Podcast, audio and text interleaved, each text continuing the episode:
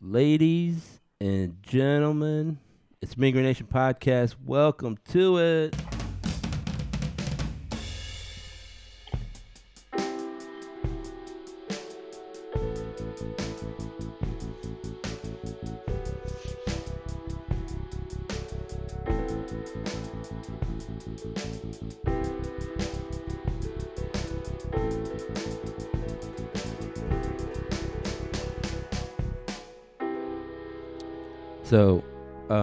We're not gonna video record this one right now, ladies and gentlemen.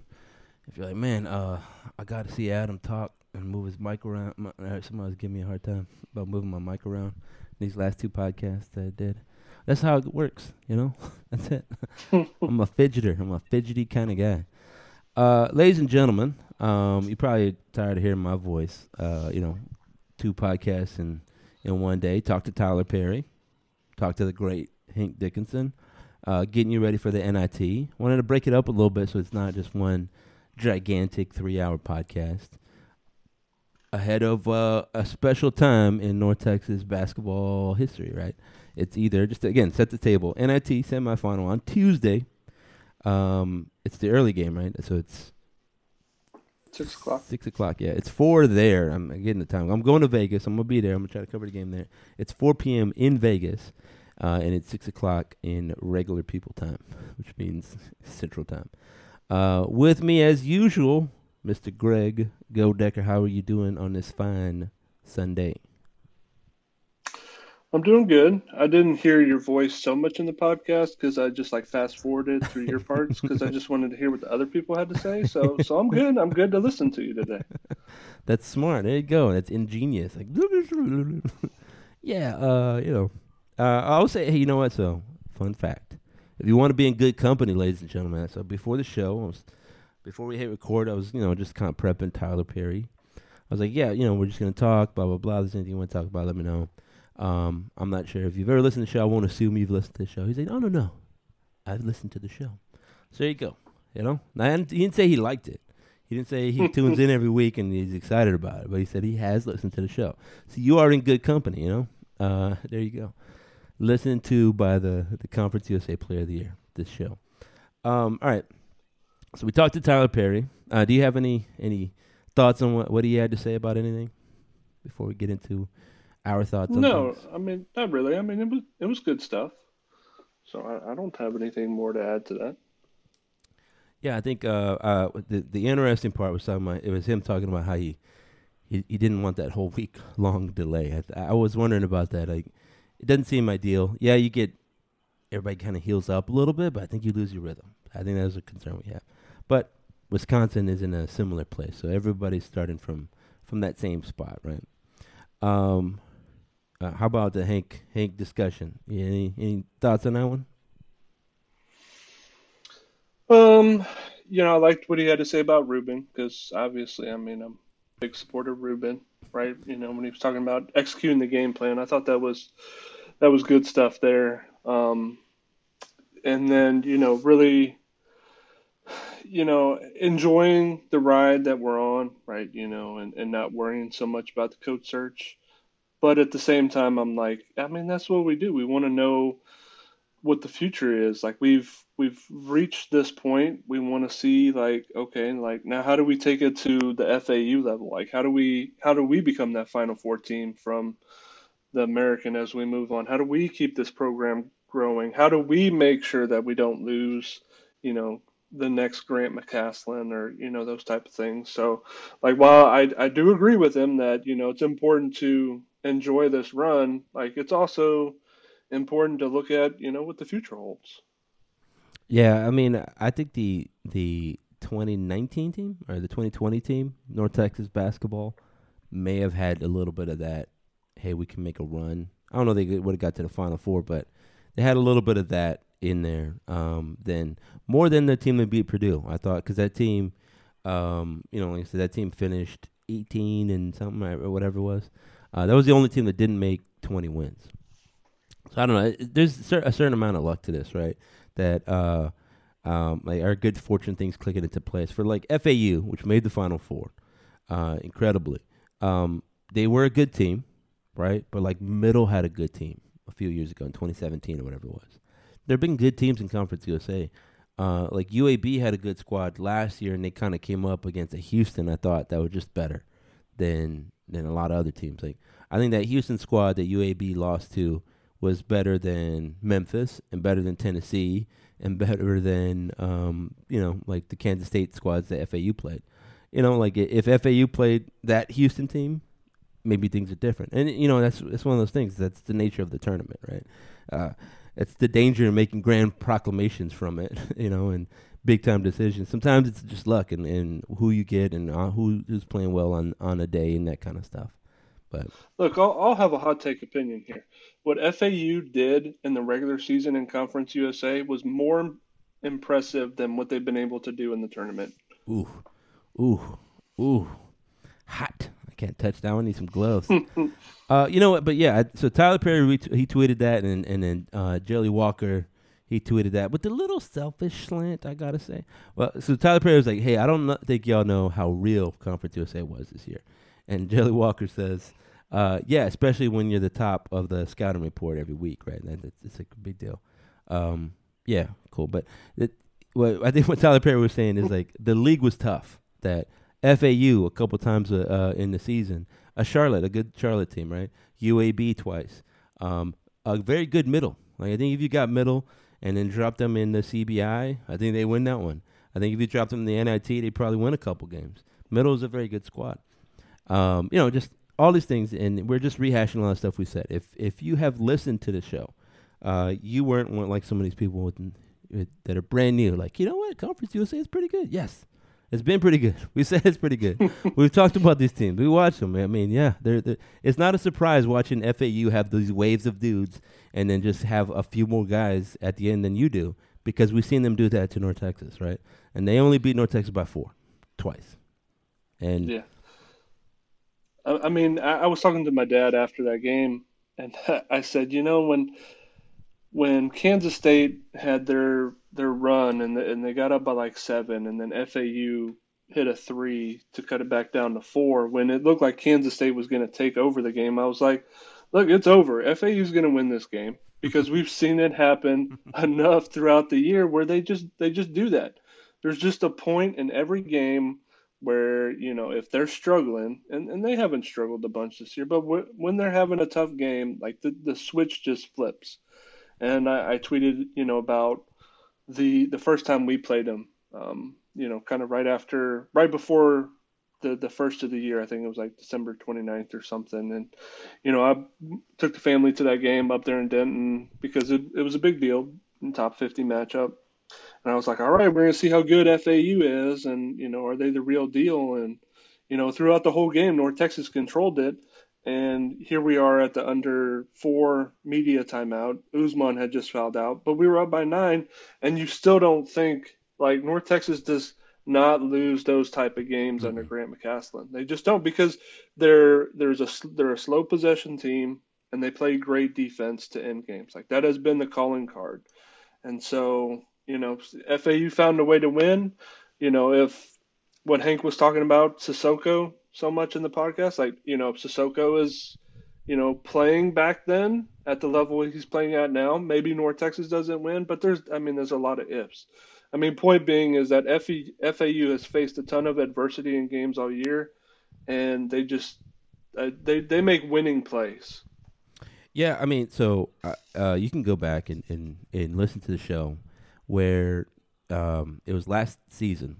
North Texas went down and did a Florida road trip, and they played FAU. I think after FAU had either beat West Western Kentucky or lost at Western, I forget. But it was a big matchup against North Texas. North Texas was leading in the league at that point, and Mike Forrest missed like three go-ahead attempts. Right, some of them were wide open, like just a runner in the lane missed them, and it looked like you know FAU were just not ready for the moment. Right, they just, they didn't have a big bucket getter when they needed one.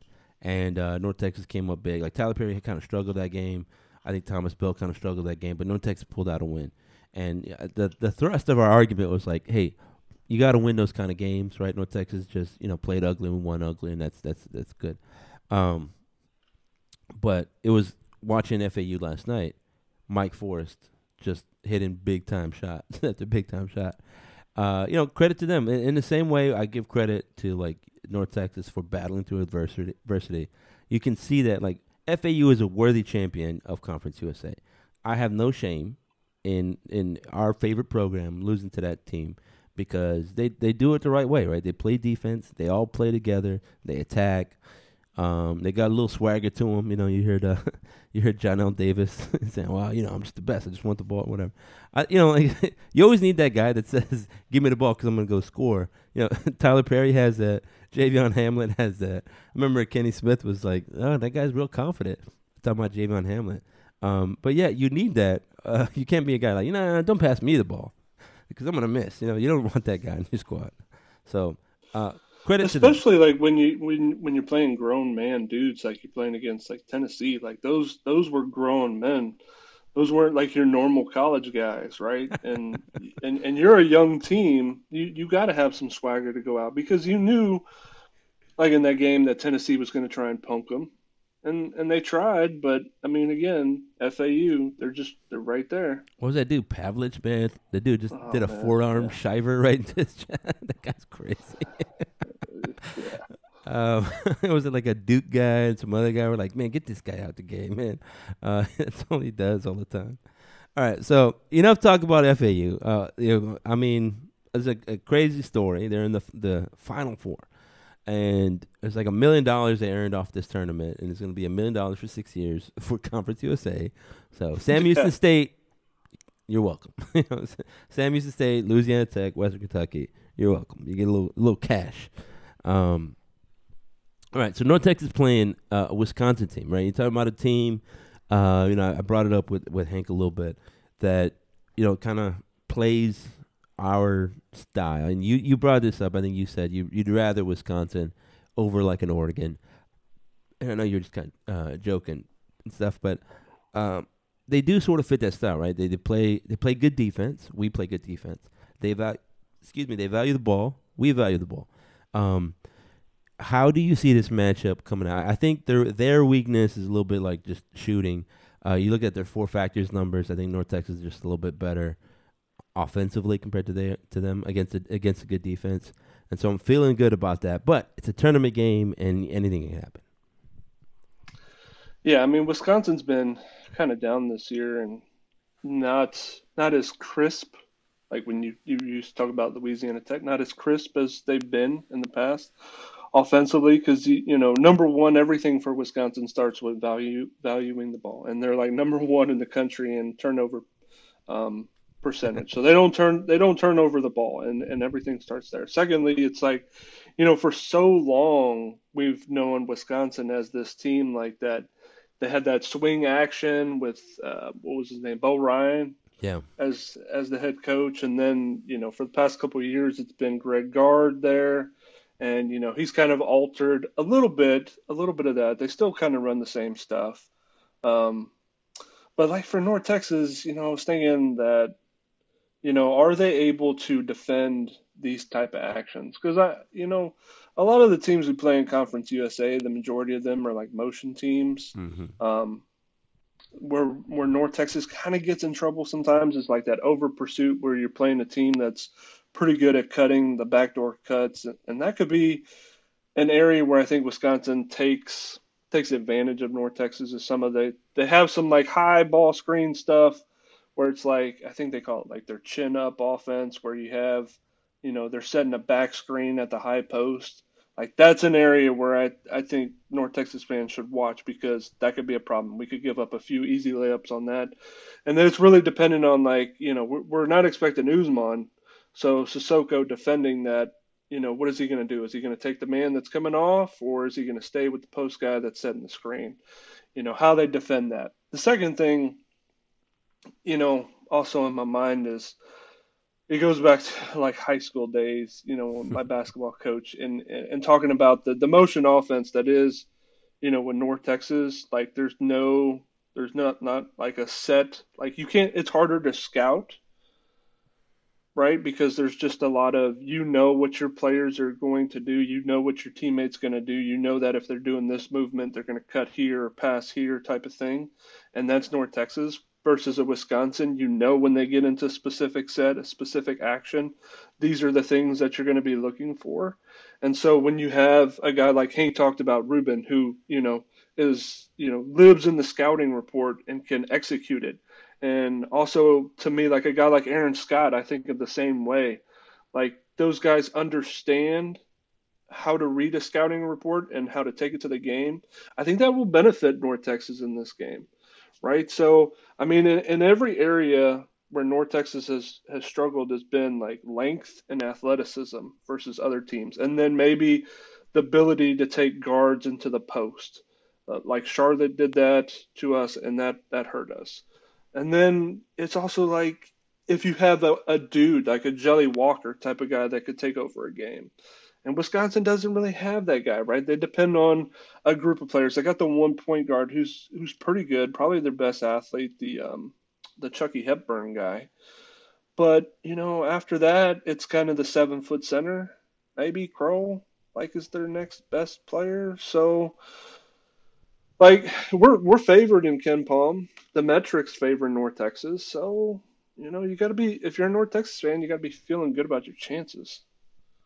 Yeah, I, there was nothing about Wisconsin's play that scared me. Right, I think, um, like you said, when you play a, like a P five team, I think a lot of what you're looking at is like depth. They maybe have more guys than you do, or like just talent level, like they're top level talent, and they got like one or two players that are just so much better, or just like better athletes, right? That's those, those that's usually what happens when you get um, like in a conference by conference like matchup that way. I don't ever feel though like I, I didn't feel that North Texas was physically outmatched by like an Oklahoma State. You know, what I mean, there there was a couple moments where you're like, oh, that you know that that's a tough matchup there. But I also felt like you could say the same thing for the other way. That when Aaron Scott was doing some things to, to Oklahoma State, you could say, well, I don't know that Oklahoma State has a guy that can stop Aaron Scott here, or you know, could match up well with uh, what Rubin Jones is doing. Um, and they definitely had a hard time guarding Tyler Perry, right? And Tyler Perry is not anybody's idea of like a physically imposing dude. You know, he's he's by a lot of measures pretty pretty average. He's like five eleven, whatever. Right? So, um, I think uh, you know, in a lot of these things, I'm not scared of Wisconsin in that way. Um, you know, there's a couple times where like, uh, you know, they, they may have a couple height things, and like if Sissoko gets in foul trouble, then you're like maybe they they, just have a lot of duck ins against Jayden Martinez. You're gonna you're gonna lose some some things there. But but you know what I mean? Like if you're like okay, we'll accept. Man, they're gonna get four points on us. Okay, cool. Let's not let them get into the action that allows that to happen. I think that's where the emphasis has to be, and you punish them in another way, right? So if Martinez is out there, then you're gonna say, well, we're gonna take advantage of our spacing and we're gonna shoot better, right? That's that's the thing. We'll trade twos for threes, maybe. Um, and so like there's there's a plan for a plan for a plan, right? There's a lot of these things happening. I think overall, I like what North Texas brings to the table. Um, I think, you said, they defend well. They execute a game plan well. I, I can. I'm scouring my brain right now for a time where we came out and they were like, "Man, North Texas just looks lost." I think UAB came out and went up 22 to two, but that was like we said rebounding, right? As Mac said, it was like rebounding. Looked like North Texas pressing a couple times. It wasn't hey, we're not, we're just leaving guys wide open for three and people pointing at each other. It wasn't that. It was like Jelly Walker hit a couple buckets, a, a foul here that shouldn't have happened, this, that, and the other. Similar with like middle. Middle jumped out to a big lead. It was like 18 to 5 or something like that in Murfreesboro. Uh, a lot of that was like, oh, bad passes. I think Tyler Perry did a, a cross court pass that he shouldn't have. And then he got an alley oop dunk. Um, it was a, a, a drive, a foul, and one right. So it was some effort things, and it wasn't really game plan things. I don't know that North Texas really gets out schemed a lot, and I think that's good. You know, in contrast to maybe the football squad where we said there's not there's not every time that Seth Littrell came out, you're like, oh, Seth Littrell got him again. You know, they weren't ready for that Seth Littrell special. It never really happened. Here, I yeah. think North Texas is always well prepared, so I'm I'm confident that way.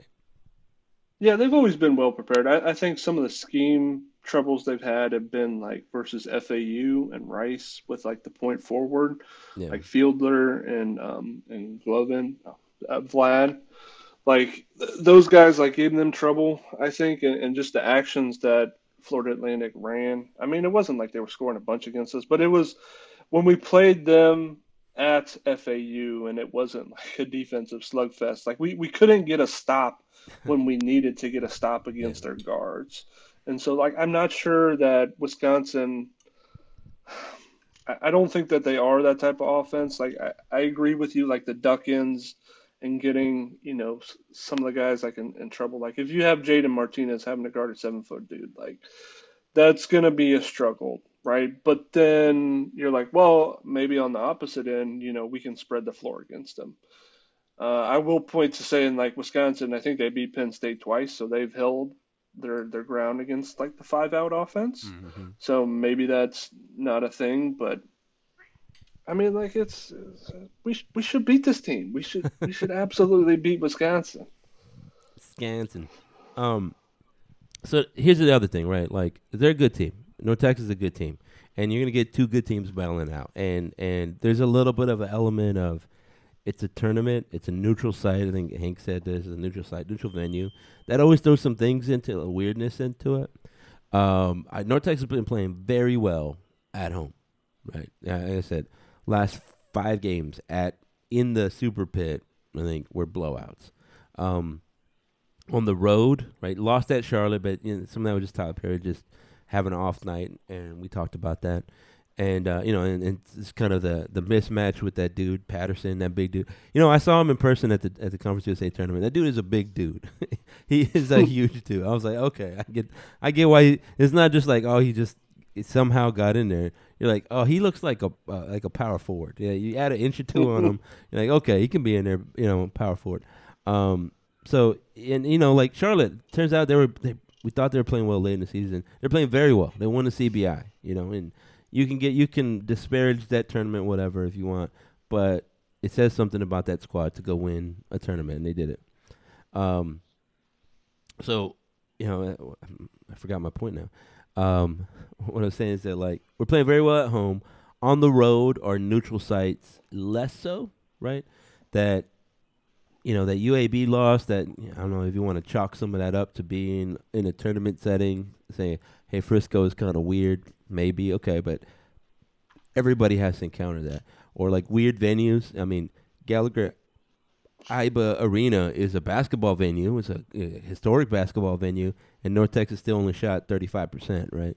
So some of it just you know teams are going to make you play uh, differently. Uh, you need to hit the shots that you have available. Sometimes it's not going to go in basketball is about making shots, but it's also about all the other things, right? Creating good shots, getting second shots, preventing second shots. Um, you know, all all those things there. Um, and I think North Texas does enough of those things for me to feel confident in that. Um, you know. Yeah, I mean, so Wisconsin's tournament that they were at during the regular season was the Atlantis tournament, Imperial Arena at Atlantis Resort. So I don't know like how that compares to the Orleans arena, but like I think about what North Texas, some of the arenas that they've been in, you know, the battle for Atlantis stuff at the beginning of the season, where we play our conference tournament. You know, we like we played in some weird weird places, right? Versus yeah. Wisconsin, that's probably used to a traditional arena, and so like, hey, that that's something that could benefit North Texas. Yeah, I mean, look, I, I don't really want to see any of these uh, heart pounding kind of games anymore. Uh, I was watching. the, uh, my friend was telling me I was playing soccer with him this morning. He was like, "Oh man, that Oklahoma State was a fun game, huh?" I was like, "No, it wasn't. It, uh, you know, I almost got a heart attack out there, man. I can't be watching these games. I'm getting too old now. uh, you know, heart like, oh come uh, on, just need a rebound. Let's get it. Yes, you know." Um, I mean, my heart rate was fine. I showed my son my heart rate during his soccer game yesterday morning, and it was like 122 to 149. He was like, "Daddy," I was like, "Look, dude, I get excited when you play, and you, I mean, it's different when you're playing. You're nervous out there, yeah. so." yeah. Um. uh, like uh, some it sort of an aside. My daughter was playing drums in a band, and you know, like that. You know, I'm just watching. I'm excited. I'm nervous for her. I'm the, the whole thing is happening now. Yeah, I, I know what you're saying. Um, but yeah, so all right, Wisconsin on Tuesday, and that's the early game. Right after that, it's Utah Valley and UAB. Uh, I mean, I'm just gonna say, like, I, I don't, I don't want to knock a Utah Valley. They're like a Cinderella story too in the NIT. But I don't care. You know, I don't care about no Utah Valley, and I care about UAB, and I think it'll be a it'll be great if UAB gets there, North Texas gets to the final, because at the very least, it would mean another another Conference USA team is going to win the tournament. Uh, now we obviously we want that to be good old North Texas, uh, North Texas State to some y'all, North Texas University to Varkees Gums apparently, but University of North Texas to everybody else. Mm-hmm. I mean, that's what he said. Cause I love that. Thing. And then he's like, North Texas University. Like, that, that's not a school. I didn't go. Nobody went to North Texas University. um, and uh, um, was I saying? So, like, it, you know, CBI won, right? CBI done. Uh, NIT close, and we got FAU carrying the flag all the way into the into the Final Four. Now, look, I think UConn or Texas is going to steamroll them because UConn and Texas are playing the best basketball right now. Uh, they like UConn doesn't look like they are playing the same sport as anybody else. They're just steamrolling everybody. That's crazy. Yeah. Again, that like you know, I was talking with somebody yesterday. I was like, look, FAU can beat Miami. They can beat Creighton. They can beat San Diego State. I don't know if they can beat Texas or if they can beat UConn. I don't think they could beat UConn. They might be able to beat Texas if Texas has like an off shooting night. Um, type of thing. Because I mean, Texas like they've exceeded their expectations in like the last six of in six of their last seven games. Uh, I saw that this morning. So when I say exceed expectations, like their offensive output, they're just like performing where the metrics don't think that they would perform. And like some of that was coming against Xavier, I was like, man, that's not a Texas team that I know that just hits those type of shots. They usually like like miss them. I'm like, and Marcus Carr is hitting that, and that Hunter dude, and uh, Rice is, I mean, he's really good too. But I'm like, if all three of those dudes are hitting, man, you're not beat. I don't care if Disu ain't playing. You're not beating Texas. Yeah. I mean, I think there's always a game, and, and maybe we had that game against Sam Houston where you're like, oh, if they're gonna just hit all these shots, there's there's no way we can win, right? North Texas shooting like yeah. was it Rubin Jones five five from three. There's sometimes you're just like, all right, well, you know, it's over. I can't do anything. Yeah, yeah, you you can't you can't beat that. So, like for me, I think I kind of want to face Utah Valley. Like I want to see something something different. But I mean, if we face UAB, I, I'm hopeful that we just put them in the ground. I I just they got something coming to them for what they did to us in Frisco. Like, I mean, they jumped all over us, and I think, I mean, you know this. You you talk to more of the guys. Like, there there has to be a sense of like, yeah, we we we got something for them. Yeah, you can see it. I mean, and I think it's inspired like all the the team, uh, and seeing the interface. Like, looking at Mac when he came out of the the semifinal loss to UAB at their locker room. Um, he had to look like we're gonna go win this thing. Like he was pissed off about the way it happened. Like he felt like they were sort of done wrong. You know, and that way, and I don't think they were like, oh, we got you know screwed over, but it's more like we should have won or we should have had a chance to play an FAU. And I, I think that they thought they could beat FAU, right? And like 100 percent. And you know, you hear what Aaron Scott said about the 10 minutes uh, that he was gone. He felt like that was his fault. I mean, I don't think that's his fault. Um, I think everybody thinks that if Aaron Scott was in that game, maybe the, the game was a little bit closer than it was in the second half because he's he's just that kind of guy that can X factor dude. And um, and I think they want that ten minutes back where they only scored two points and they allowed twenty two, right? Like I mean, if even if you get half the you know the the margin, I, I think North Texas is in just a completely different spot. So you heard that. You heard Tyler Perry talking about like he's gonna get back in the lab and and and you know um, he was hungry to do that. You saw him show up to the FAU UAB title game, like you know, to watch the game. Uh, he's one of those guys, and I think there's a lot of those team uh, guys on the team that are hungry to right some wrongs. We talked about that FAU game, the first one. Down the stretch, one issue was that the guys were missing shots, and then you know, Aaron Scott, Tyler Perry, Rubin Jones, um, who else said this? Uh, I forget who else. Uh, they all said something similar, and that was, uh, oh, Kai Huntsberry. Everybody's like, everybody put in the work, right? Like, you know, you go to the gym early for practice, and guys are there shooting because they wanted to make up for missing those shots. And you saw that that it paid off. Aaron Scott has been money from three. It's been crazy. Rubin Jones, shoot, that Sam Houston State game where everybody was hitting threes. You remember, like Tyler Perry said, then Southern Nazarene and some of those other ones early in the season, you're like, oh man, I don't know. We got guys that can shoot. we got all these shooters and nobody's making anything. And Sam Houston State, when it counts, NIT time, uh, buckets all day. You know, can't leave them open. Um, so in that way, yeah, I think they're they're all ready and they're all hungry and they've been putting in the work. I think that's driven them to this NIT tournament, and I would like to see them unleash it on UAB in the final. Mm. You know, a little storybook yeah, there, yeah. I mean, yeah, right off the uh, into the sunset, Tylor Perry has his moment. You know, a legend. He should have his jersey hung up um, in the rafters. Uh, Grant McCasland rides off into the sunset, out into northwest, whatever you, if you want to call it West Texas, whatever, rides off to Lubbock, type thing, and yeah. you know it, it's a celebration and a goodbye. All right, so where do you stand on this? There's been talk on it. Can you catch me and the fans and the listenership up uh, to the latest and greatest in the Grant McCasland, um, was it New Job Saga?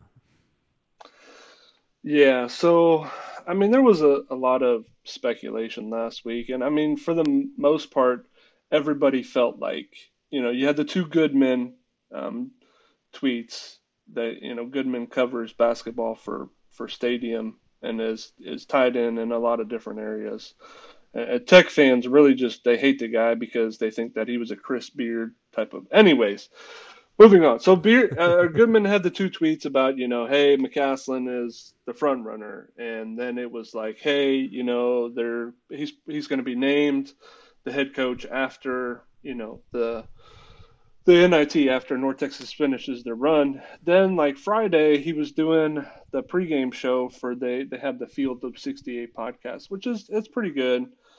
And um, like you know, midway through the show, you know, he was like, "Wow, you know, McCasland is waffling, you know, with his decision to to go to uh, Texas Tech." And then they were talking about, "Hey, he's not a he might not be a great fit there," and and and really that kind of sparked a little bit of a storm of on Twitter. Like you have that coaching changes Twitter account, which you know sometimes it's accurate, sometimes like it's way out there in left field.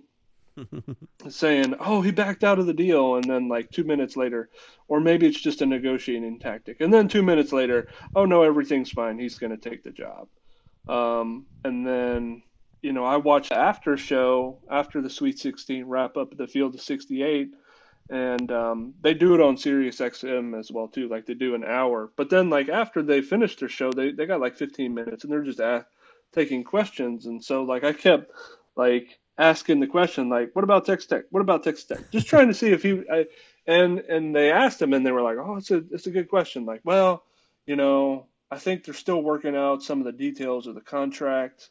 Um, but I'm pretty sure he's going to take the job. And then, you know, one of the Texas Tech insiders for like either 24/7 or their rivals one said, you know, hey, it's it's a finalized deal as of tonight, and um, you know, McCasland's going to take the job. And and then we really haven't heard anything else after that. There's been some Twitter stuff saying, hey, you know, McCaslin told his team he's not taking the job. I don't think he's told his team. Like, I, I don't think it's like him to tell his team anything like that. I don't think the team is really even asking him mm-hmm. either. Like that's just my speculate. That's just pure speculation. Could be 100% wrong, but I think at the end of the day, he's going to take the Texas Tech job. Like this, just I think it's a it's a done deal. The agents, they've all worked it out. He's he's interviewed with them. He's talked with them. And they've done it all behind the scenes, and uh, he's been able to maintain his focus on the NIT uh, but you know, there you could have the theory that he hasn't truly decided yet and is waiting on the finish to the NIT. Like that could be the the thing where he he hasn't signed the dotted line yet on the piece of paper that says it's official, and you know maybe he changes his mind. You know, what would it in your mind? What do you think it would take? Let's say you know, looking at the Texas or looking at the Big Twelve coaches you know, Mark Adams, I think he was paid somewhere in the range of like three million dollars per year. But then you have Jerome Tang, who was like two point four something. Porter Moser, who's in the two range. You know, what what do you think it would take for North Texas to offer him for him to turn down Texas Tech?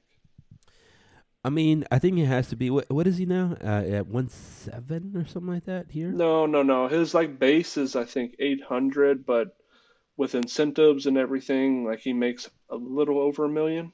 Yeah, I mean, there's a there's a certain thing right, like where it's not really about the money in terms of like you know is it is it paying for the groceries? Now groceries have gotten more expensive, so if he's like, yeah, I need a grocery bump, uh, give me another two hundred thousand so I can buy some eggs or whatever maybe. But like I think it's about um it's like a respecting, right? You know, like hey, I'm the best coach in Conference USA. Maybe you know he could reasonably say that for a few years. Now Dusty May is like, ha ha, Final Four. Um, but you know, like I think you could say, you know what, I'm not Final Four Dusty May, but maybe I'm, you know, like five hundred thousand dollars within that range or something. And then there's a lot of other factors there and you know a lot of other things that you need from a head coach. You know, you know maybe there's like, hey, do this radio show, please, and we'll kick an extra three hundred thousand. They find ways to get you a little money here and there, right? Um, but uh, some of it just is respect, right? You don't want to be like, man, you're making a little money, and this dude's not doing. This guy's losing, and he's making more money. It's just about respecting, right? And not necessarily, um, you know, like living wages or whatever. P- past a certain point, I mean, you're fine, right? You know? So I, I think he's fine and happy and, and all that other good stuff. I think it's about respect, uh, but I don't know how much more North Texas can squeeze out of the donors and everybody else to say, let's give him a raise. I, w- I certainly look uh, given his performance. I think he's he's due. You know, another bump and raise. I don't know if it's like a million dollar raise because I just don't know if that's available. But if you can give him two and a half, I'd give him two and a half. But I don't know you can. But if you can give him like 1.5 as a base, why not? I mean, you know, like what? Yeah. It's to me that's an investment in the program, and, and you look at what FAU's doing, right? North Texas could go to the Sweet 16 with the right kind of investment, and if you're like, you know what, here's Grant McCasland committing to North Texas, and he's been very successful. That makes it just a little bit easier to recruit, a little bit easier to to get some other guys in and where guys are saying, you know, uh, or even coaches saying on, or uh, like quality people attracted to your program because you've invested in the coach, and you know, they're saying, you know what, maybe I'll take a little bit less just to learn from him. Maybe I'll take a little bit less just to be a part of this, this, that, and the other, right, and the whole way. And maybe it means some more. Yeah, hey, we invested in this coach, and you look at your donors, your your business partners, your business community, and you say, we need y'all to step up now. We've invested here. You can be a part of this. Like, get in now right? Not after we make the Final Four. Not after we make, you know, they get in now so you can be part of that journey, and we can say, yeah, you knew, you were part of building the program, right? So, but but at the same time, if you're an investor, you're a donor, right? And you see McCasland, and it's been, you know, Texas Tech previously, Oklahoma coming knocking at the door.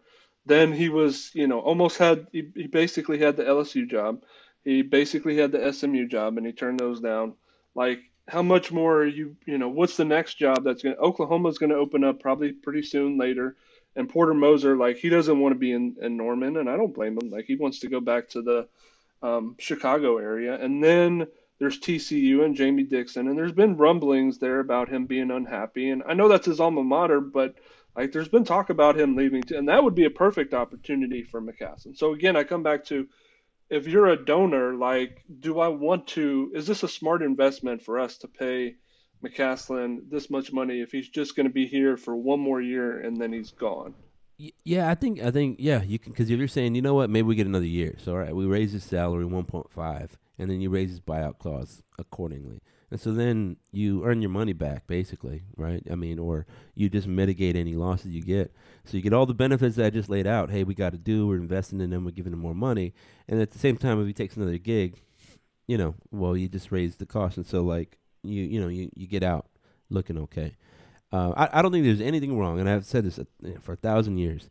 Investing in basketball is great because you look again. You look at what FAU did. FAU is two wins away from the national championship, right? FAU, their football squad, a very good football squad, didn't get close to winning a national championship, hmm. right? when they were at the peak. You look down in San Antonio, UTSA, very good football team in one conference USA, not even close to a national championship, right? FAU right now, basketball squad. They played in that terrible gym, the Burrow, right? But it doesn't matter because they're two wins away, you know, from the national. They got to play at Madison Square Garden. They're getting on CBS, you know, this whole thing. And it's, it's just an investment in a coach. You don't need 15 dudes the way you do it in football, right? There's a coach and a guy, and then you need a GA and then somebody to do, you know, um, uh, right now, North Texas hired a on-campus recruiting person. You know, like there's a lot of investment in football, and yeah, it brings in a lot of money. But in terms of, are you going to win any hardware? Are you going to hold up any titles? Are you going to do any of that? No, it's 15 dudes you need, and you don't even need 15. You need about eight, right? The guys will be walk-ons. I know? bet you some of these schools that have made hires, like in the Northeast, are probably kicking themselves, like Providence, like man, we, we could have waited instead of getting Kim English, who's a, a decent coach from George Mason. Like we could have waited and we could have got Dusty May, Final Four Dusty May, and then we probably could have gone and poached some of his players with some NIL money. Like, like if Dusty May gets kicked out in the first round of Memphis, or maybe like the second round or something, like he's probably not coaching at FAU. I mean, yeah, I, that's the thing is that like I wonder about that guy. And I know we're kind of getting off off topic. I wonder about that guy though, right? Like, you go to the Final Four at FAU.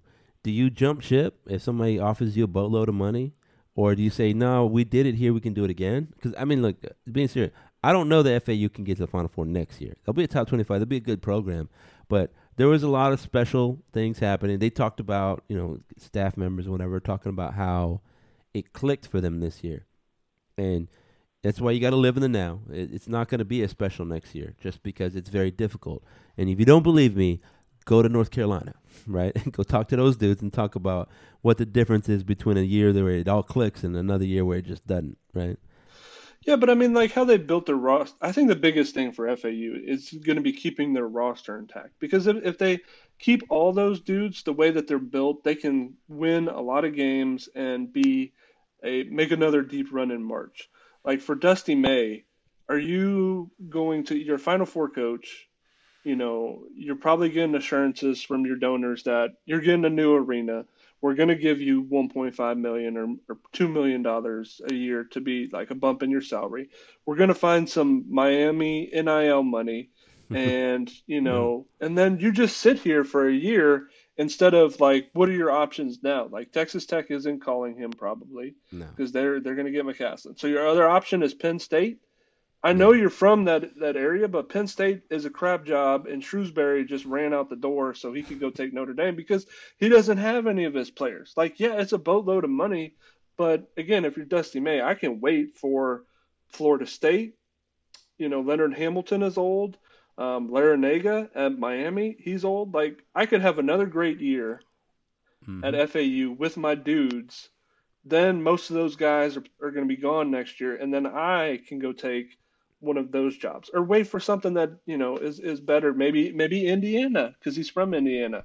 Maybe that opens up, right? So I think like and, and, I know you're you know we're kind of getting off, but it comes no, no. back to like I, I think what you're saying makes sense, and I think that's what Grant McCasland did, right?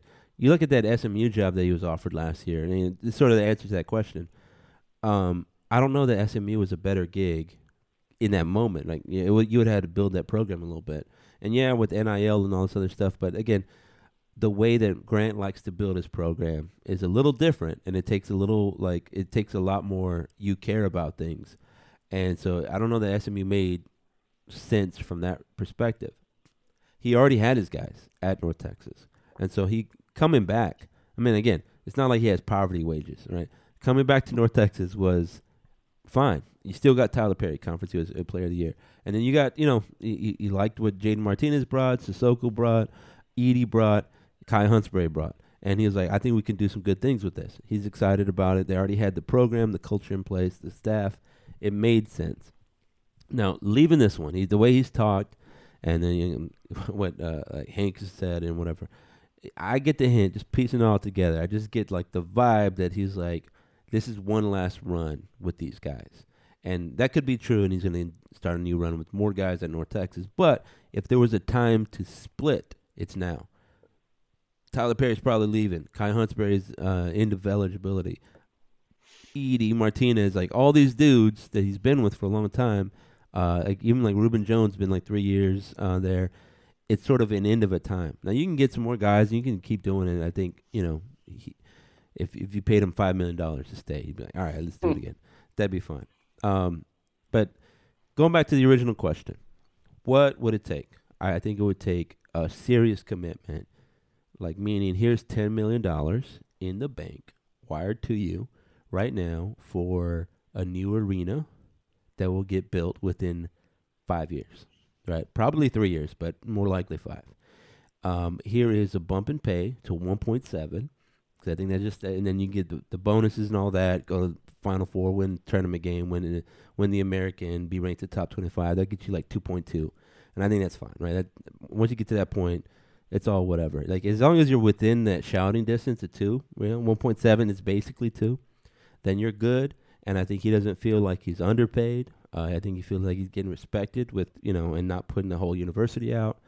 And I think that would make him say, you know what, there's enough commitment, enough push here, and I can also win and compete. But to me, that win and compete and do that, that's the more important thing. And I think he's like, you look at Texas Tech, it's a place he's already familiar with, all this other stuff but they have facilities right now, right? The difference being is that right now in North Texas, somebody can show them a, a spreadsheet. They can show them a, uh, you know, a 3D model of like, man, it's going to be cool, and then we put that. But he can walk into that place right now at Texas Tech. You can go in. They probably sat him down at the chair. Let's feel that chair. Doesn't that feel good? You know, we got a heating. we got we can warm your warm your tush right here. Look at that, nice and warm, man.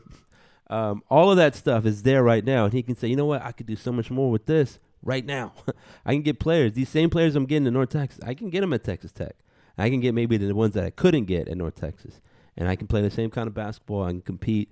I can win the Big 12, the best league in the nation, et cetera, et cetera, et cetera. So I, I think that is the biggest straw for him. In my, I don't know the guy, but that, that's that's what I think. He's a competitor. You talk about.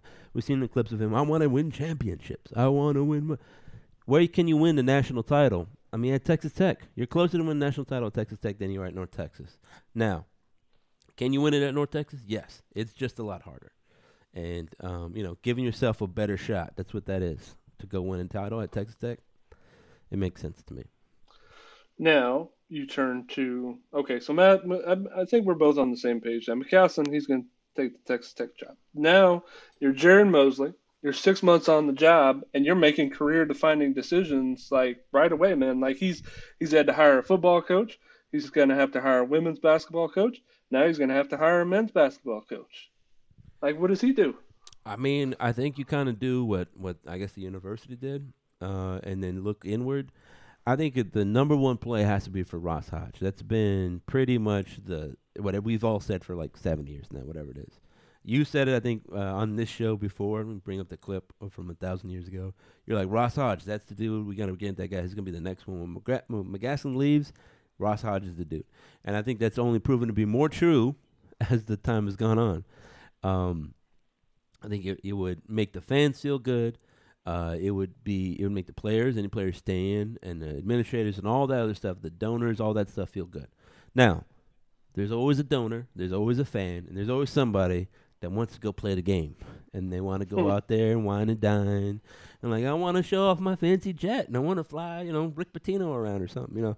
I mean whatever. You you know you can still do that. And I think that's that's all part of the deal. You interview Ross Hodge you interview like three other dudes you know I don't I think you got to do that it's doing due diligence you get an idea of what you want of who's out there of who's interested in your program there's a lot of value to it and you take it seriously right you really consider these people don't just you know bullshit it. Like don't don't look at your phone while the guy's talking. You know what I mean? but I sent you a, a list of people that I thought you know could possibly be interested. Were there any of like the fired coaches like recently that you thought would? I'm sure like they they would call like you know Kermit Davis is calling. yeah, I think I think that's the part of the like the whole process that we don't see. And some of these guys that you know I think that have like a level of respect and aura they're out there hustling. they're like, "Hey, man, I sure would love to have your job." You know, my name's Kermit Davis, uh, Bruce Weber. You don't come. So I'll read the list out for the listeners. Um, you, you put leader in the clubhouse, Ross Hodge, assistant head coach. We talked enough about him. I think that makes sense. There's a lot. I think you kind of know him. It maybe gives an interview, so there's no no obviously, oh, this guy, he's a terrible public speaker. I don't know. I don't know what like that. Uh, should be interested. You put Joe Golding, UTEP head, current head coach. I wouldn't hate that. There's history there with the AD. Uh, Scott Cross, Troy head coach. He's a former, uh, was it UT Arlington guy, right? So, uh, and then John Jakus, Baylor associate head coach. Uh, I think there's a lot of value in getting more Baylor guys because you know uh, Jerome Tang, uh, even Grant McCasland. There's a lot of value there. Uh, I, I, think uh, a lot of people like Scott Cross because of his history getting talent. Right? Is that is that what it is? Yeah, yeah. He had talented teams there. I mean, they didn't do much in the tournament, like, uh, but you know they had some really talented teams, and I mean we beat them too. yeah as well. I mean, I mean, he's he's familiar with the Metroplex. I think like he could win. I don't know though. Like again, if if I'm deciding, if I'm Mosley and I'm deciding between Ross Hodge and Scott Cross, I'm probably gonna still lean Ross Hodge. Like that's so I'm saying like Mosley, some of those guys on, the list, I'm like, you know, it, it's not the same as hiring Tony Benford, who didn't have the skins on the wall. Like Ross Hodge was a successful JUCO coach like he he won a, a ton of games at that level. So he's been a grinder. He knows how to win and he's seen people that he's been with. He came up with Larry Eustachy at Southern Miss. He was with them when they were good at Colorado State. Then he followed, you know, McCasland to Arkansas State. Like he's seen good stuff and he's been he's seen good offense. Now he's known for his defensive stuff. So it's it's less of a risk than taking like the the guy from Baylor like, you know, he's had six years on the bench with Scott Drew, and he spent time in Gonzaga with Mark Few, and, and like that's a good lineage to come from, right? But there's not like you don't know how good he's going to be because he's never been the head dude. We know Ross Hodge can be the dude and be successful.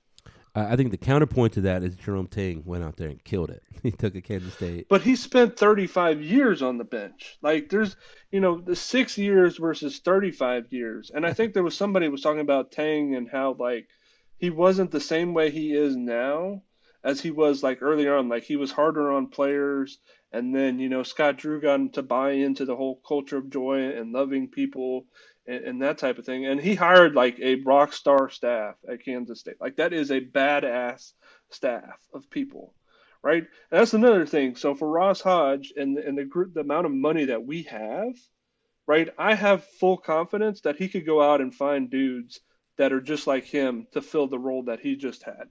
Like he could go find a coach from from Midland College or something that has won 100 games and we pay him more and it's more of a life of luxury at North Texas and that's going to be a great benefit for us. Yeah, th- that's a good point because I mean, it really is it's like, hey, how about you don't have to wash uniforms after the game? We got a guy for that. You can just, you know, you're you're, you're in charge of, in charge of the defense, and and we pay you more money. Like, you know what? Sign me up. I like it. Instead, it's you're in charge of the offense. We oh, yeah. somebody. yeah, yeah. Go find a guy that just won yesterday from. Uh, he was kind of old though. Is the Nova South Florida? Like they, they put up 109 points or something. Like, can we find find that dude in the JUCO Division two ranks? Bring him here. Uh, so it was uh, you had Kyle Keller, Stephen F. Austin guy, Darrin Horn, Northern Kentucky, Darian DeVries, DeVries, DeVries. Yeah, uh, we played Drake, him at Drake. Yeah, doesn't uh, make a lot of money. Uh, and then the fired guys: Billy Kennedy, Kermit Davis. Uh, he was a former Middle Tennessee guy, in case you're wondering. Uh, he was Middle Tennessee guy. He left for Ole Miss and then got fired from Ole Miss.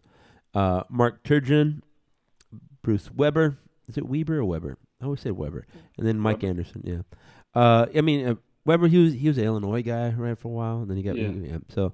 He went um, to Kansas State. Yeah, yeah. Billy I mean, Kennedy was at Texas A&M, got fired. He he was actually more successful or made deeper runs at A&M than Buzz Williams did at A&M so far, and he was on the bench at Wichita State this past year. Um, then you had the, the other guy, Mike Anderson. You know, the, his days he was at Arkansas, he was at Missouri, he was up at St. John's. Probably not the best fit for him. Turgeon was sniffing around the Wichita State job. Again, he was very successful at A and M. So that's why I kind of, you know, I I bet you like a hundred dollars that Gregg Marshall from Wichita State is going to reach out and be like, "Hey, I'm available." You know, I sure do love Denton. Uh, I mean, so like, here's the thing, right? I, I'm not one of these guys that says no, it has to be a this kind of guy. I think you limit your stuff there. I think that's part of the equation. And so when you're interviewing a guy and you say, "Hey, look, so I know you had success here and you didn't have success here. What are you taking from both things? Like, did you learn what gave you success and what also prevented your success? And then how are you applying that here, right? Like, I think that one, you see what they learn, and then two, you see how they think, and that can also tell you a little bit about yourselves, like how how your job is perceived, right? So, if they're like, well, you know, you know, there's a lot of donor interference, or whatever. I'm just making something up, and then you're like, okay, well, I mean, what if we start getting I don't know Mattress Mac wants to come in here? Start to, is that gonna be a problem? Is that what you're saying, or I don't know what, what you know? What I mean, like, what is donor interference? What do you mean? What does that mean? What what can you know? Is that what you're gonna get here or something like that? I don't know. Uh, or like, well, it just you know culturally. Wait, what do you mean culturally? Like, what what kind of what was the problem? You know what I mean? Like, oh, this guy's tweeting at me all the time. I mean, we got guys tweeting at you here. I mean, I, I think those things are important to learn, and, and it, some things can click, right? Some some things, uh, like um, there's like organizational culture that just everybody's going away, and it could be something small and seemingly unrelated. Like you know, you talk about culture of joy. Maybe you try to do something like that, and everybody just kind of takes it wrong. Like, you sound kind of corny, buddy. I don't like this, and so it's harder to build that because everybody thinks you're corny. Um, or if you're just like a hard ass kind of guy, and everybody's real joyful and nice, and then you say something that's kind of mid level for you, and they just think that's the worst thing ever, and then nobody's gonna buy it. So a lot of these things, like you know, you take some of that attitude and go to the East Coast where everybody's a little bit, a little bit more terse and to the point, and so then you're like, oh, I fit right in. You know, it's amazing. Yeah, I, like the the crazy thing about college basketball searches is there's not a ton of information out there like there is for the football searches. Like it's just, you know, you're given an initial list of guys, and then, you know, a week later or something, you have, oh, this guy's the finalist, and you're like, well, that, well, uh, I don't know where'd that guy come from. I don't know. so like, I think that there's going to probably be if North Texas opens it up and you know accepts other applications instead of just Ross Hodge, there's going to be a mid-major coach somewhere that is unhappy, that has been successful, and is like, I'm not getting paid as much as McCasland I can go to North Texas. I can get paid double what I'm getting paid here, and I can make that team even better. And then maybe I parlay that job into the next Big 12 job, right? So look at Ryan Odom at Utah State. That was a really great basketball team. Um, and he was the dude that came from UCMBD, the U- one that beat Vir- UC, yeah, yeah, MBC, yeah. They beat Virginia, the first 16 seed, right? So he came there, he went to Utah State, and now, now we're it, it looks like he's going to head probably somewhere to like South Florida, South Florida, right? And and nobody was expecting that type of move.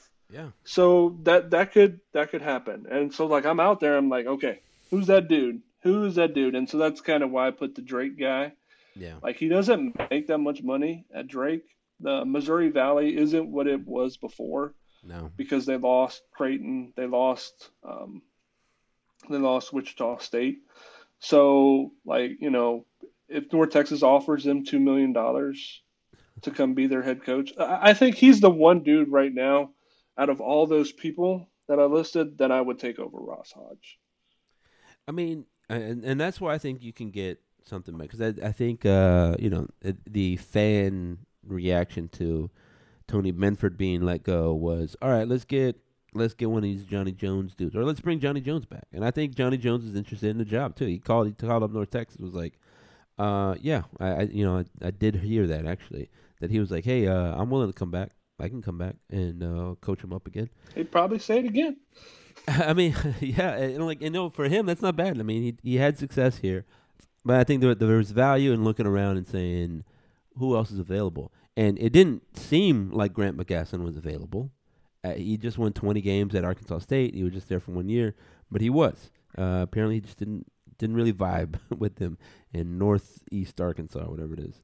Um, and so, yeah, I, I think there's always, uh, uh, you know, some options out there that you're not in, in places where you're not really expecting to find them. And um, yeah, and and the thing will be it'll be a struggle, I think, probably for the fan base that if it isn't Ross Hodge, like you know, it's it, it could it's going to be a different brand of basketball. Like we we've become accustomed to this, you know, tough toughest team wins, defensive mentality type of program, and it's won us a lot of games. But like you can win basketball games in a multitude of ways. Yeah. And uh, it doesn't just have to be defense, but you know, I think if it isn't Ross Hodge, it's going to take a while for for people to accept what it is, unless it is a really successful mid-major coach like DeVries.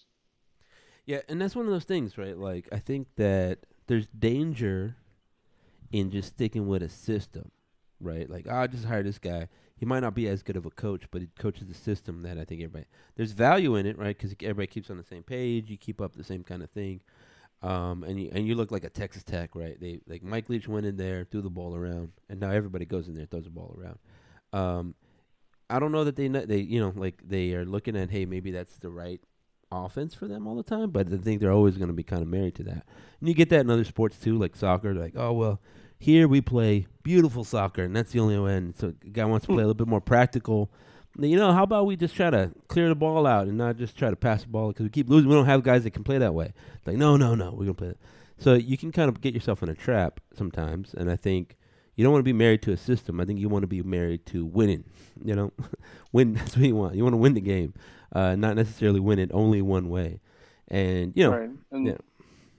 and there's there's plenty of good recruiting, and and you in this today's age of basketball, you can flip a roster pretty quickly. So if if Ross Hodge, you know, didn't get the job and and everybody transferred out, but you got a really good mid-major head coach or even a power five coach um not power five even if you got a major coach that wasn't happy where they were at and they're like i'm just going to go to north texas um like if you can coach you can coach and you can win games and you can build a roster quickly and you know so don't don't be afraid of what's going to happen you know i you got a basketball guy as your ad it turned out well for us the last time and um, you know, as of now, I'm just going to have faith in Mosley and, and whatever he decides to do. It's a tough decision, though. Yeah, sure is. I, think the one danger I'll say about getting a major guy is that somebody's used to a little luxury. Um, I think one of the benefits of getting like a JUCO dude or some of these guys have been uh, lower level, and it's like I said, they they've had to do the ugly trips. Like the, their trips are riding buses, right, and Hmm. washing uniforms after the game, and being their own SID, and they got to write up the, the stats after the game or something. Uh, you know, where like the scouting video ain't so nice. You know what I mean? And then so North Texas, they can appreciate even the quirkiness we have here, right? But if you get a guy that went from I don't know UCLA or something like that, and they come down, they're like, uh, what? I gotta what? Carry my own water. I don't know. Yeah, it's like, it's, it's maybe not as appealing. That's But- that's what I thought of. Like uh, Mike Brey was rumored to take the uh, South Florida job, and I was like, nah, nah, man. See that guy? Like he was done at Notre Dame. He he probably went down there like, yeah, we'll pay you two million, but you, I mean, you got a coach. Nah, you know what? No, that's that's not for me. I I, I just want the money. Yeah, yeah. I mean, yeah, there, there's a certain level there where you gotta, you have to be willing to embrace some of that grind. And not that North Texas is a big grind. I mean, it's like I said, it's a good mid-major job. Um, and, but you know, it, it's not the lap of luxury. It's not Kentucky basketball. Kentucky is like it's like an NBA squad over there. You know, NBA accoutrement. Not here in North Texas. And that's that's whatever. Anyway, ladies and gentlemen, I think we've concluded this uh, this podcast episode. Thanks again to Greg. Thanks to y'all for listening. I know this is the third episode. Um, like I said, we're gonna go down to Vegas. I'm leaving tomorrow, and I don't know about the podcasting schedule. I'm gonna take some of the gear, uh, so I have it at the ready just in case it's time to podcast. But I don't know exactly what's gonna happen, so no promises. But I'll try to give uh, and get a lot of uh, information and and uh, update the site, check the site out. We're gonna at least have a post today. I know I, I emailed y'all in the newsletter. You can subscribe to the newsletter. There's lots of ways to follow the thing, but it's a big time in North Texas basketball. So stay tuned to MeanGreenNation.com for more of that. And if you're wondering again where Aldo is, I don't know where he is, but I mean he's gonna come back when it's football time. That's what that's what happens. He is building a map right now as we speak. I mean, that's right. He's a cartographer, glorified cartographer. All right, ladies and gentlemen, we're done. Go Mean Green.